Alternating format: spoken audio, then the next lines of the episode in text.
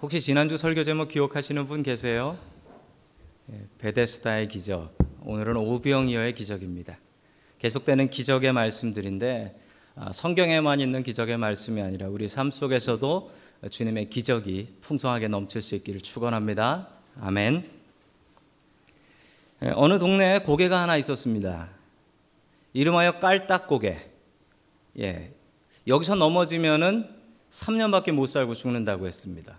동네 사람들은 저 고개 넘어갈 때 조심해라. 저 고개에서 넘어지면 3년밖에 못 살고 죽는다. 어느 노인 한 분이 그 산을 넘어가려고 고개를 넘어가고 있는데 어떤 청년 하나가 땅바닥에 엎어가지고 엉엉 울고 있더랍니다.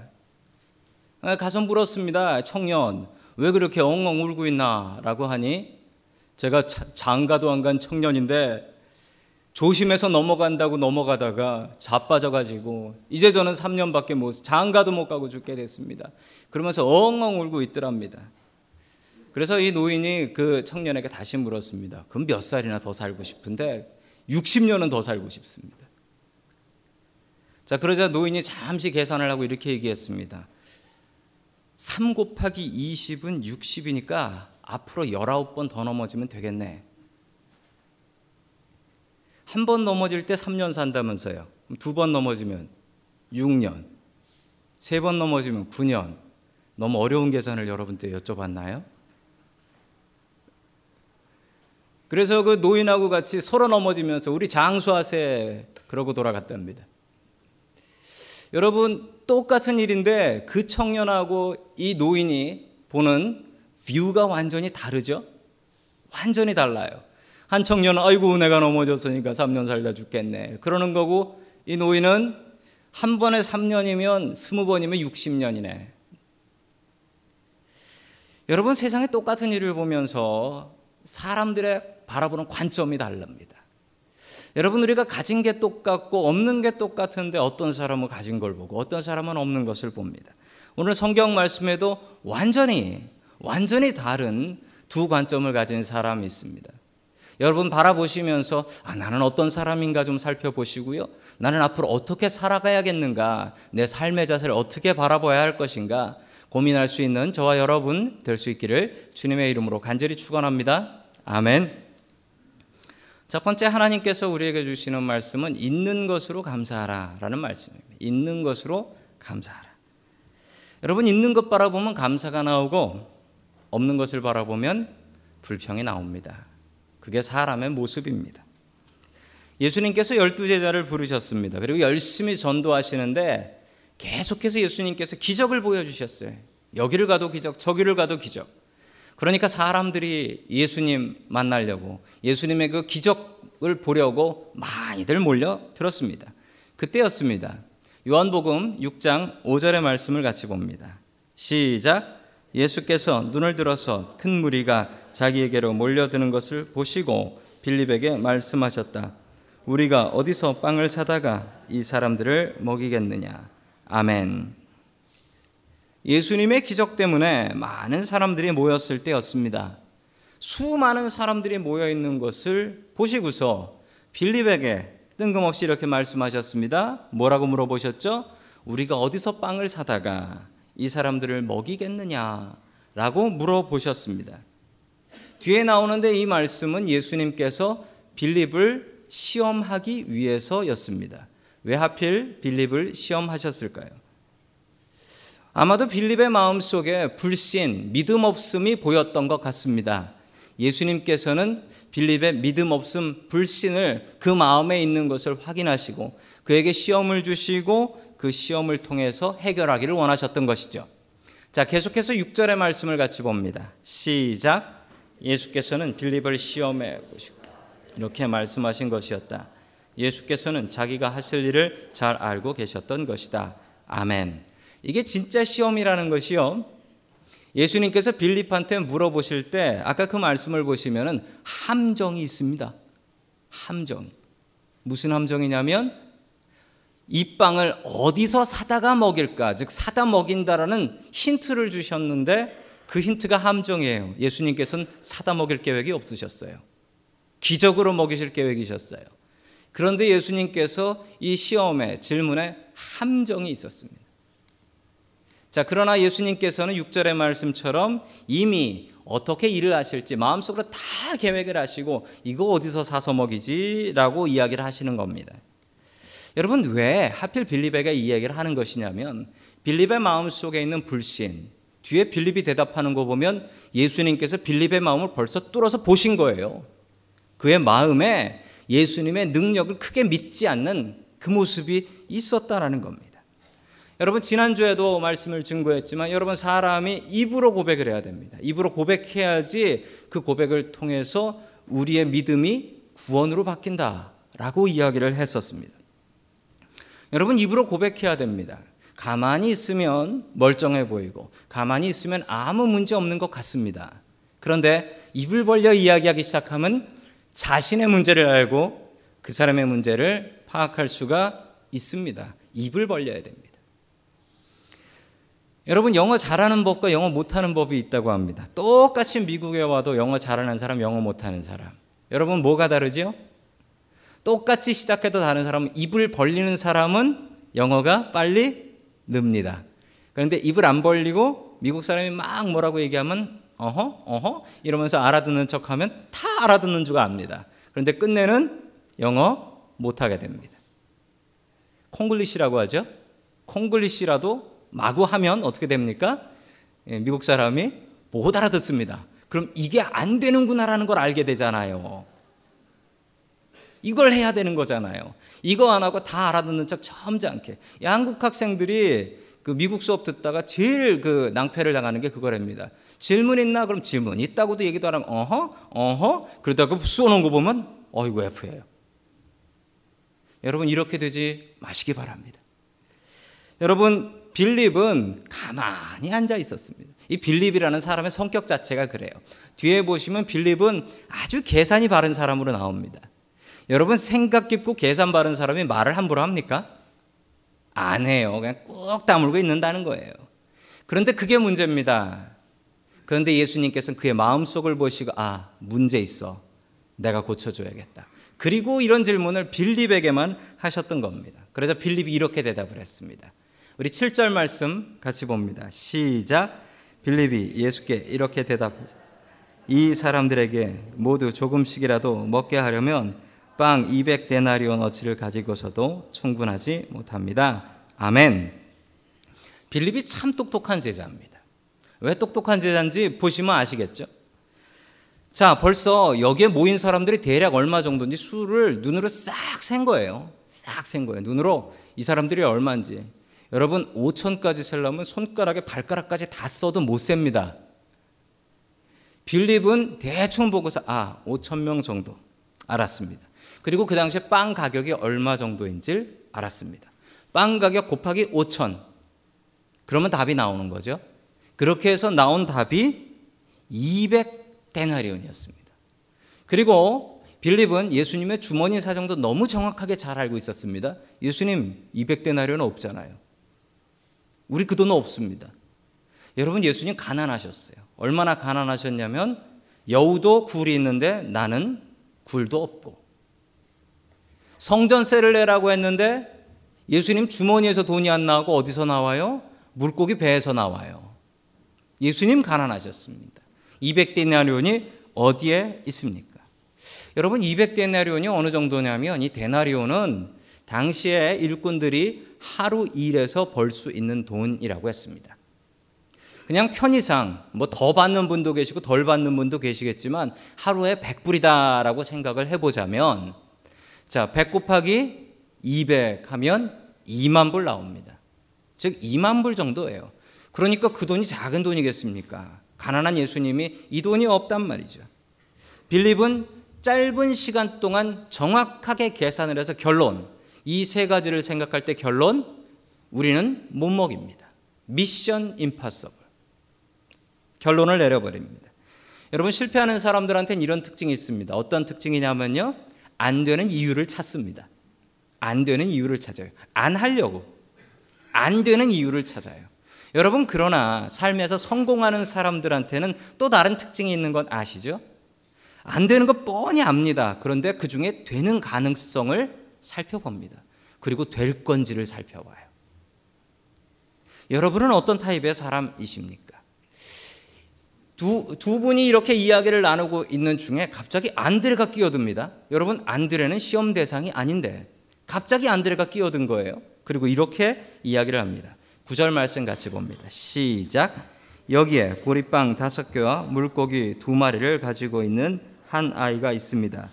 그러나 이렇게 많은 사람에게 그것이 무슨 소용이 있겠습니까? 아멘.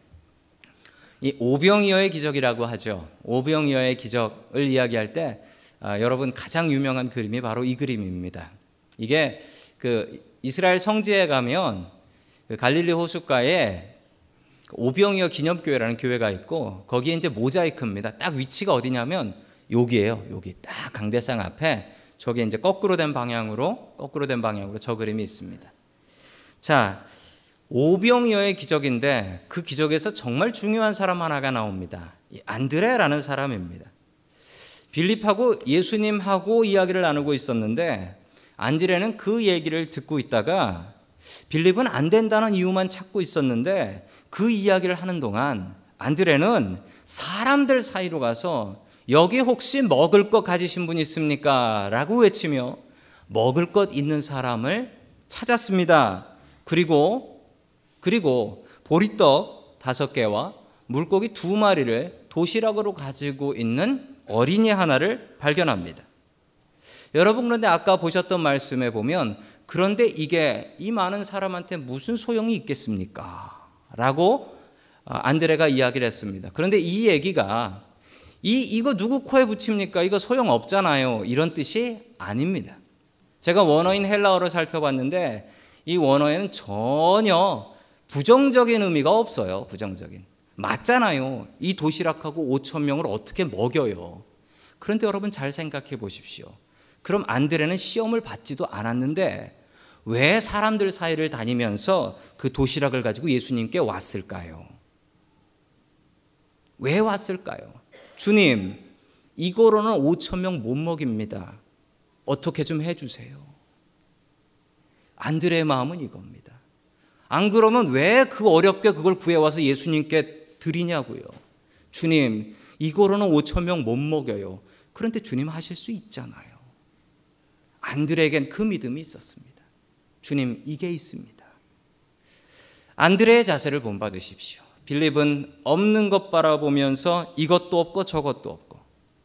여러분, 안드레는 달랐습니다. 안드레는 주님, 우리에게 이게 있습니다. 부족합니다. 그런데 우리에겐 더 중요한 게 있습니다. 바로 주님이 계십니다. 빌립의 계산에서 빠진 게 있습니다. 제일 중요한 게 빠졌습니다. 이것도 없고 저것도 없고 이것도 없지만 주님이 있습니다. 안드레의 계산에는 주님 이거 모자랍니다. 그런데 주님이 계시면 됩니다. 여러분 이 믿음 갖고 사십시오. 어, 어느 여자친구에게 차인 남자가 있었습니다. 혼자 슬피 울면서 술을 마시고 있는데 자기 남자친구 하나가 와서 위로를 하면서 이렇게 얘기했답니다. 걱정 마라. 여러분 같은 뭐라고 위로하시겠습니까? 걱정 마라. 세상의 반은 여자다. 세상은 넓고 여자는 많다. 라고 위로를 했습니다. 그러자 이 여자친구에게 차인 남자가 다시 이렇게 얘기했습니다. 네 말이 맞다마는 세상의 반은 여자다마는 그러나 세상의 반은 남자다. 그것도 다 나보다 잘난 남자다. 다 경쟁자다. 아마 이러면은 아, 영원히 결혼 못할 것 같습니다. 주님께서는 우리에게 무엇이 있느냐를 물어보십니다.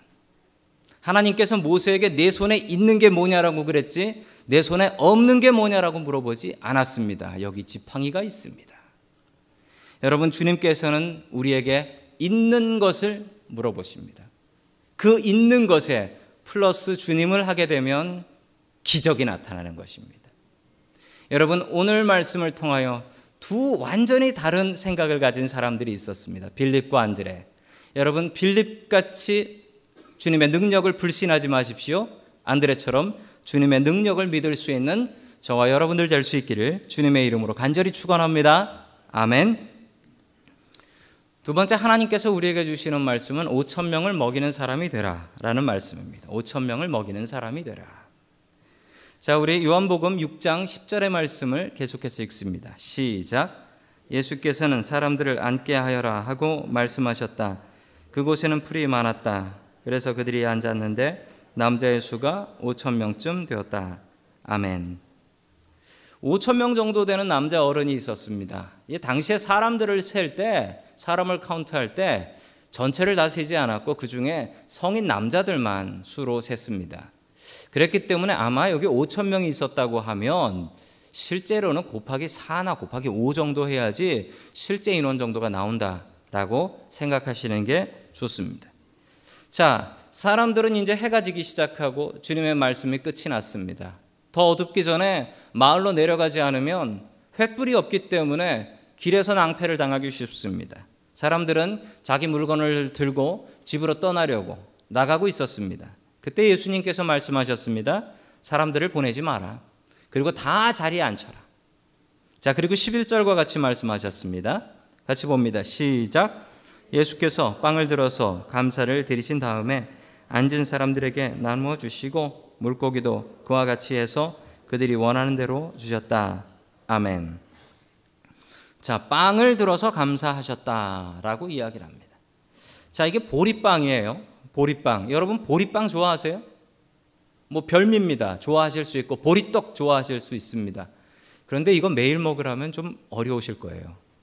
저는 이 압니다. 제, 제가 초등학교 때 저희 집 보리 보리쌀 정말 많이 먹었습니다. 심지어는 학교에 도시락을 싸가지고 가는데 제 도시락을 완전히 보리쌀로 된 그 압니다. 다른 도시락을 딱 여는데 다른 친구들은 쌀밥이어서 흰색이 쫙 나오는데 저는 시꺼먼 보리쌀이 나오는 거예요. 예. 그래가지고 친구들이 저한테 예, 방구 대장이라고 놀려대기도 했습니다. 예. 반에서 방구 냄새 나면 다 저놈이 낀 거라고. 보리밥 먹으면 또 그렇다라고 하잖아요. 여러분이 보리가 쌉니다. 이스라엘에서도 밀보다 쌉니다. 그래서 밀가루 빵보다 보리빵이 쌉니다. 즉, 이 보리빵이라는 것은 가난한 소년이라는 겁니다. 가난한 소년의 도시락. 아니, 애가 어떻게 다섯 개나 먹어요? 빵이 작아요. 빵이 작아서.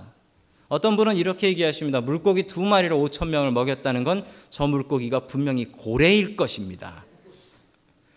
아니 고래를 고래 두 마리를 애가 들고 다녀요 도시락으로? 이건 아니죠.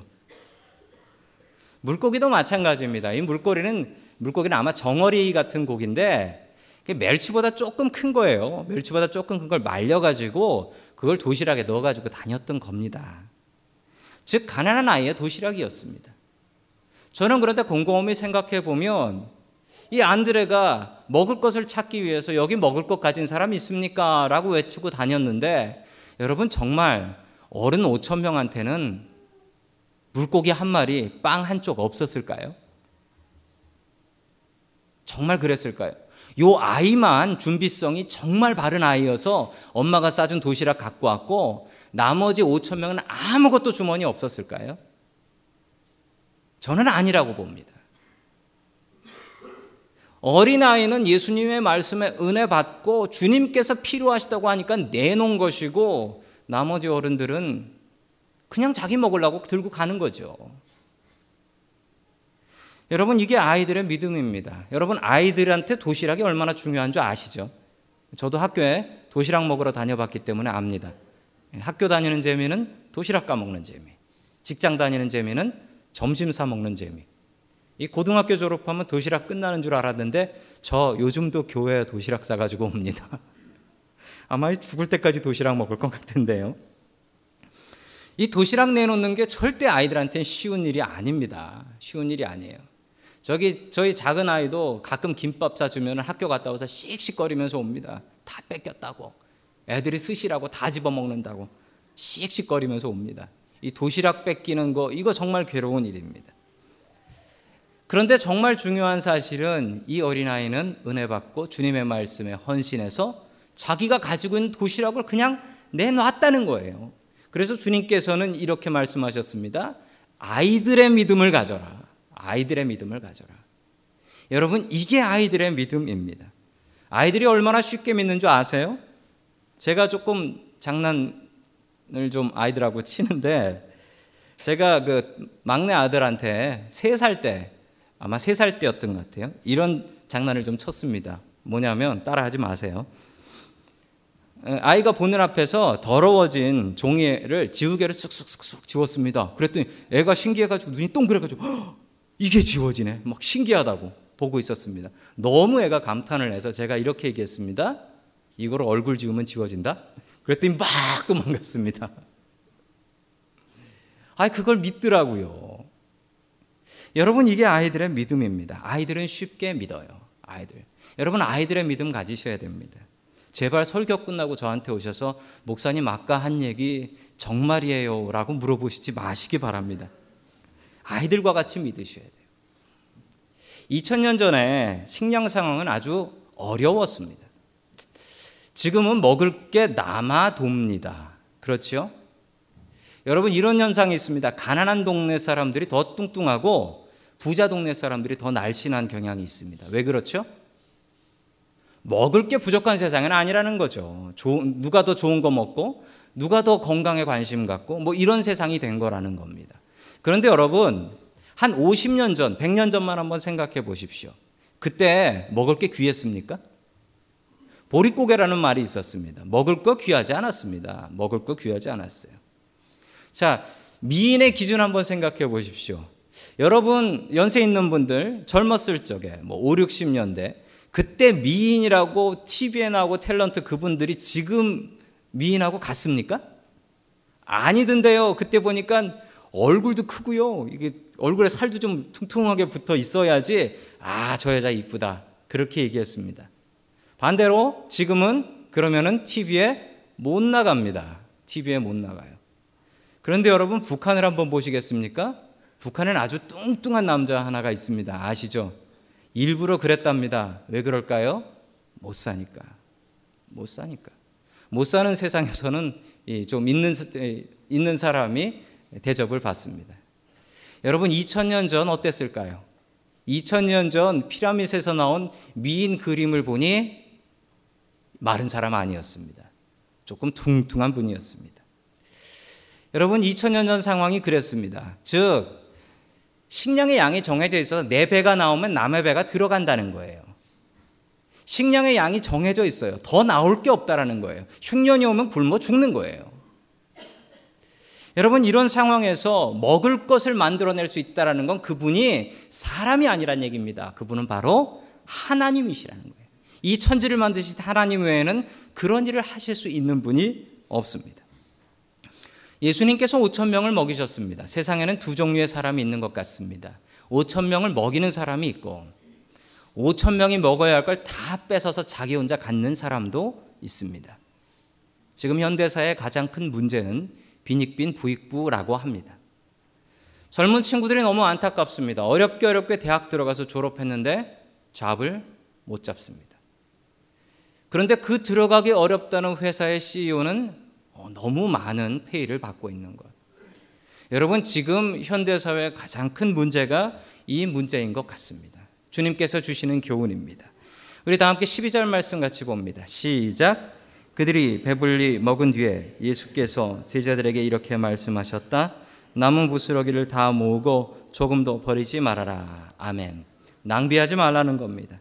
조금도 낭비하지 말고 아껴 쓰라는 거예요. 쉽게 얻었다, 쉽게 얻은 은혜라고 해서 쉽게 내버리지 말라는 것입니다. 크리스찬 중에 참 제대로 믿는 분 한 분 소개해 드립니다. 지난번에도 한번 말씀드렸던 여러분 차인표와 신혜라 씨입니다. 저분들을 볼 때마다 그래 예수 믿으면 저렇게 믿어야지 저렇게 믿어야지 이분들이 예수님을 참 잘 믿는 분들이고 한국 컴패션에서 활동하시는 분이기도 합니다. 한국 컴패션은 아프리카 같이 가난한 나라의 어린이들을 먹이는 그런 일을 하는 단체입니다. 아프리카에 홍보 영상을 찍으러 갔습니다. 아프리카에 가서 이 홍보 영상을 찍으러 갔는데 거기서 배고파서 죽어가는 아이들을 보고 왔습니다. 그리고서 이분의 인생이 바뀌었습니다. 이분이 이렇게 말씀하셨어요. 일불 없이 죽어가는, 일불 때문에 죽어가는 아이들을 보면서 술값이 아까워서 저는 술집에 못 가게 되었습니다. 저는 하룻밤 술값으로 그렇게 많은 아이들을 살릴 수 있다는 것을 몰랐습니다. 그리고 이분이 아프리카의 아이들을 돕습니다. 그리고 자기 아이들도 보면 생긴 게 달라요. 너무 달라서 알아보니까 입양했대. 시네라 씨, 아내죠. 시네라 씨. 참 믿음 좋은 분이신데 그분이 자기를 뭐라고 소개했냐면 나이트클럽 죽순이라고 했습니다. 나이트클럽을 매일 저녁 갔대요.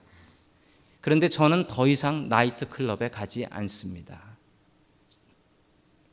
제가 도와야 될 아프리카의 아이들이 있으니까요. 5천 명을 먹이는 사람. 5천 명을 먹이는 사람. 여러분 이런 크리스찬이 되십시오. 아이들에게 이렇게 가르치시면 좋겠습니다. 네가 왜 공부해야 되냐? 네가 더 좋은 직장 잡아야 되니까, 더 떵떵거리고 살아야 되니까 이렇게 가르치지 마십시오. 아이들에게 이렇게 가르치셔야 됩니다.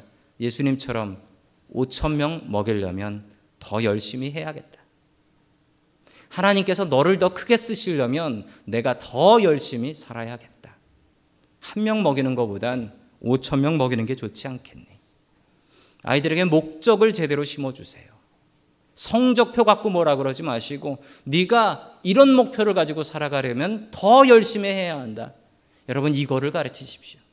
초등학교 1, 2학년 땐 덧셈 뺄셈 부모님이 가르쳐 줄 수 있습니다. 중학교만 가도 부모님이 할 수 있는 건 거의 없습니다. 그 아이들에게 무엇을 가르쳐야 할까요? 덧셈 뺄셈이 아니라 주님을 가르쳐야 됩니다. 자, 마지막 결론으로 오늘 말씀에서 가장 많은 은혜를 받은 사람은 누구일까요? 예, 보기를 준비했습니다. 1번, 공짜로 음식을 먹은 5천 명. 2번, 시험을 당했던 빌립. 3번, 아이의 도시락을 가져온 안드레. 4번, 자기 도시락을 바친 어린이. 저는 4번이라고 생각합니다. 저는 분명히 4번이라고 생각합니다. 이 아이가 어떻게 평생 그걸 잊을 수 있겠습니까? 내가 어렸을 때 바친 도시락으로 주님께서 5천 명을 먹이셨어. 우리가 가지고 있는 것이 무엇입니까? 주님께서는 없는 것 보라 하지 않습니다. 가지고 있는 것 보시고 그것을 주님께 내려놓아 주님께서 거기에 능력을 더하시면 그것이 오병이어의 기적이 됩니다. 오늘 저희 노숙인 봉사 나갑니다. 가서 예수님처럼 열심히 기쁘게 먹이려고 합니다. 오늘 이 아름다운 경험을 한 어린이, 이 어린이 같은 경험을 우리도 삶 속에서 하면서 살아갈 수 있기를 주님의 이름으로 간절히 축원합니다.